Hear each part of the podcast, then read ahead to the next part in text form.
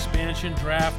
We know who Ron Francis can take from everybody's roster.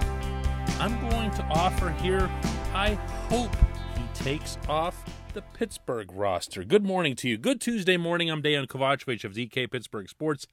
This is Daily Shot of Penguins comes your way bright and early every weekday morning. If you're into football and or baseball, I also offer up daily shots of Steelers and Pirates right where you found this. The expansion draft takes place tomorrow night in Seattle beginning at 8 p.m.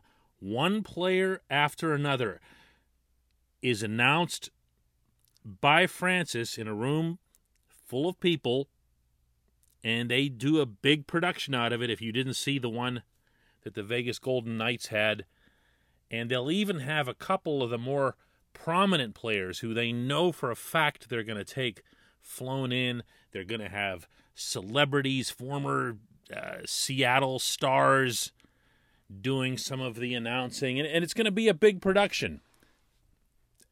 And I'm here to suggest that the ideal scenario from the Penguins' standpoint is that they take Zach Aston Reese. I say this with zero joy, zero wishing ZAR gone or anything like that. Uh, great kid, plays hard, really competes, uh, does so many little things well defensively. Good, good penalty killer. His advanced metrics in terms of shot suppression are through the roof when he's in the defensive zone, he does have himself in the right position doing the right things. Really like him. That said, out of this group that's available, and I'm not even going to go revisit who should have been protected, who shouldn't have been, because that's all water under the bridge. Ron Hextall's made his calls. So now it's a matter of looking at who's there and not that Hextall or anybody can do anything about this, but just kind of hoping that they end up with Aston Reese. The number one reason for that is that of all the Penguins' exposed players here, ZAR is probably the one that you'd have the easiest time finding a replacement for on the existing roster for what it is that he does. He's got a thicker body. He's not a big dude. He's six one in terms of height, but he's got a he's got a bigger body and he and he throws it around enough so he plays big.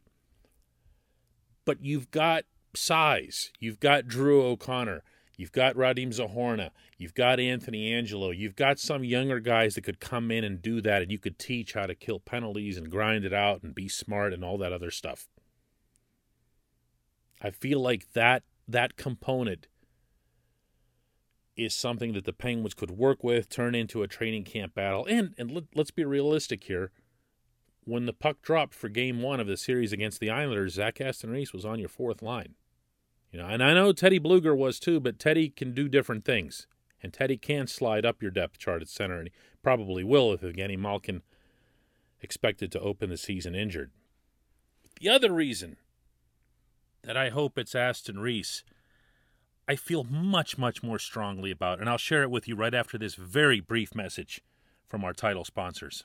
At Point Park University, in the heart of downtown Pittsburgh, they understand there's no substitute for real world experience and career building connections. Their innovative curriculum engages students with distinctive experiential learning opportunities. Point Park's pioneering co op program empowers qualified students to work in full time, paid positions with their corporate partners while earning college credits. Visit pointpark.edu/slash works to learn more. Career ready. That's the point. Point Park University. The reason that I hope it's Aston Reese who ends up getting claimed by Seattle tomorrow night is that it wouldn't be Brandon Tanev. I'm sorry, I can't get off of this. I just don't feel like this team can afford to lose Tanev. And I know I said I wasn't going to revisit all the decisions that were made by Hextall and his staff and everything else here, but I still don't like exposing him. I don't like exposing Tanev. I understand what the gamble is. Look, he's got four more years on his deal at 3.5 million AAV.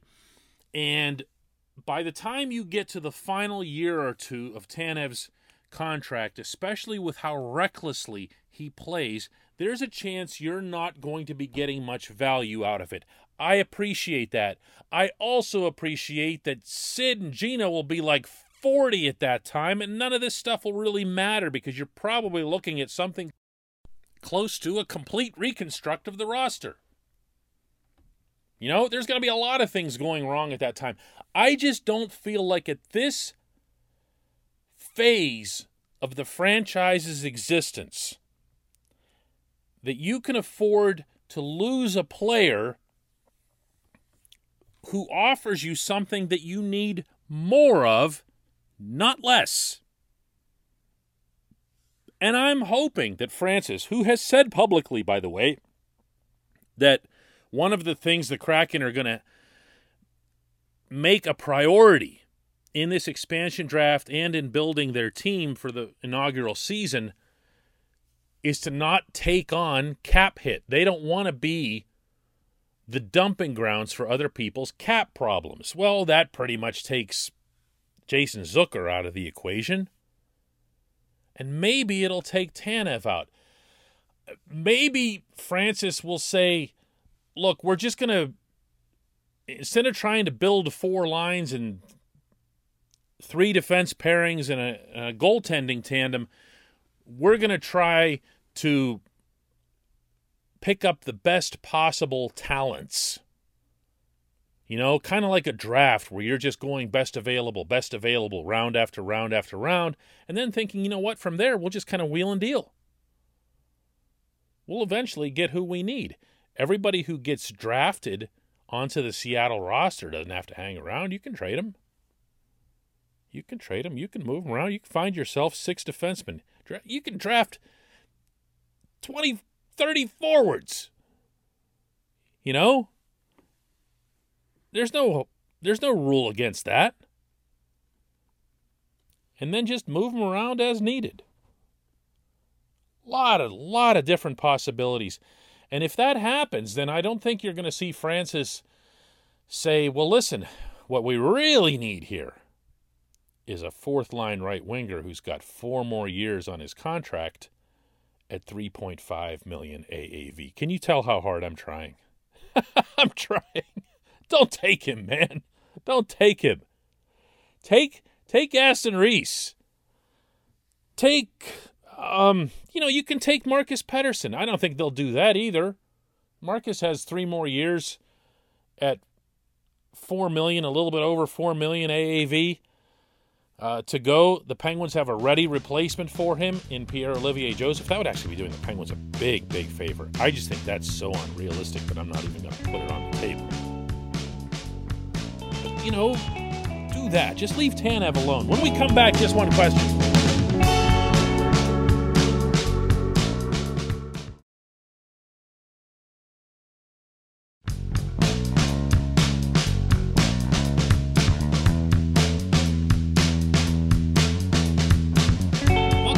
Time for just one question, and that's brought to you on this program always by the good people at the Greater Pittsburgh Community Food Bank, where they are committed recommitted to providing food for all of our neighbors in need across western Pennsylvania. The reason I say recommitted is that they've recently rebranded and they've rededicated themselves and restructured some of their procedures to make sure that they are as efficient and responsible as possible with your generous contributions to their cause. Visit pittsburghfoodbank.org to find out what I mean. There's a really good video on there that explains it. pittsburghfoodbank.org. $1 is all it takes to provide five full meals for those in need. Question comes from Eddie Edwards, who asks As much as the Penguins need to keep draft picks, would it be worth dealing a future pick to have Seattle take Zucker? Would give the Penguins some much needed cap space and also keep Tanev from being selected. All right, Eddie. Well, I like the way you think, at least on that second part. The first part is really unrealistic. It's not going to happen. Uh, as I mentioned in the opening segment, Ronnie's not going to just take on salary. Um, he's not going to say, "Yeah, I'll do you this solid here and and eat that up." He's trying to build a, a franchise, and he's got pressure on him to not necessarily match what Vegas did because that was kind of a once in a generation scenario where George McPhee could catch the entire league with its pants down. And he did, including Pittsburgh. General managers are going to be a lot a lot warier of everything that's involved, but at the same time, so's Ronnie. He's not going to say, hey, you know what? That's okay. I'm going to do that. The other thing is, and you mentioned this, Eddie, yourself, what draft picks? You know, what can the Penguins offer? I think they've got, off the top of my head here, a third rounder, a fifth rounder, and like three seventh rounders. And I, and I might be overstating it. I know they don't have a pick before the third round. What are you going to offer them? You know, this is this is one of the many, many things that hurt about not having draft picks. It's not just the draft, it's also the assets that are given up. You'd already have given up, meaning as an organization, not that this is Hextall's fault, but you'd already have given up a first rounder to get Zucker. Now you're going to give up what? Third rounder or a future second or something so that somebody takes him away from you. I don't know. I don't know. This is this is all tough. Here l- let me say what I really hope is happening here. And this kind of twins with some of the stuff I was talking about before the break. I really hope that there's a broader scheme at play here. I really hope that behind the scenes, that what's going on with Hextall and his staff is that they're having multiple dialogues about having this player go there or another player go there. And I'll, I'll throw in Pettersson here because if you can trade Pettersson, which probably needs to happen anyway this summer based on nothing other than cap space, you're freeing up 4 million. And ideally, you're freeing it up for goaltending. You're freeing it up so you can go after someone to come in here and chase Tristan Jarry out of the crease if he ever looks like he did in that Islanders series. That point can't be made often or vociferously enough. That is the issue. If you can find a way to skate through this expansion draft by having achieved nothing other than the cap space to big time address your goaltending, then what you did in the expansion draft really doesn't matter. Then the Jared McCann trade doesn't matter. Then losing Brandon Tanev, he says through cringed teeth, doesn't matter because you will have done what this team really, really, really needed, and that's to get the goaltending. I don't know this. I don't know that it's something that the Penguins would or could be contemplating, much less working on. I just hope it is because that'll be the one thing that kind of ties all this together where you go, oh, okay, that's why they were doing this.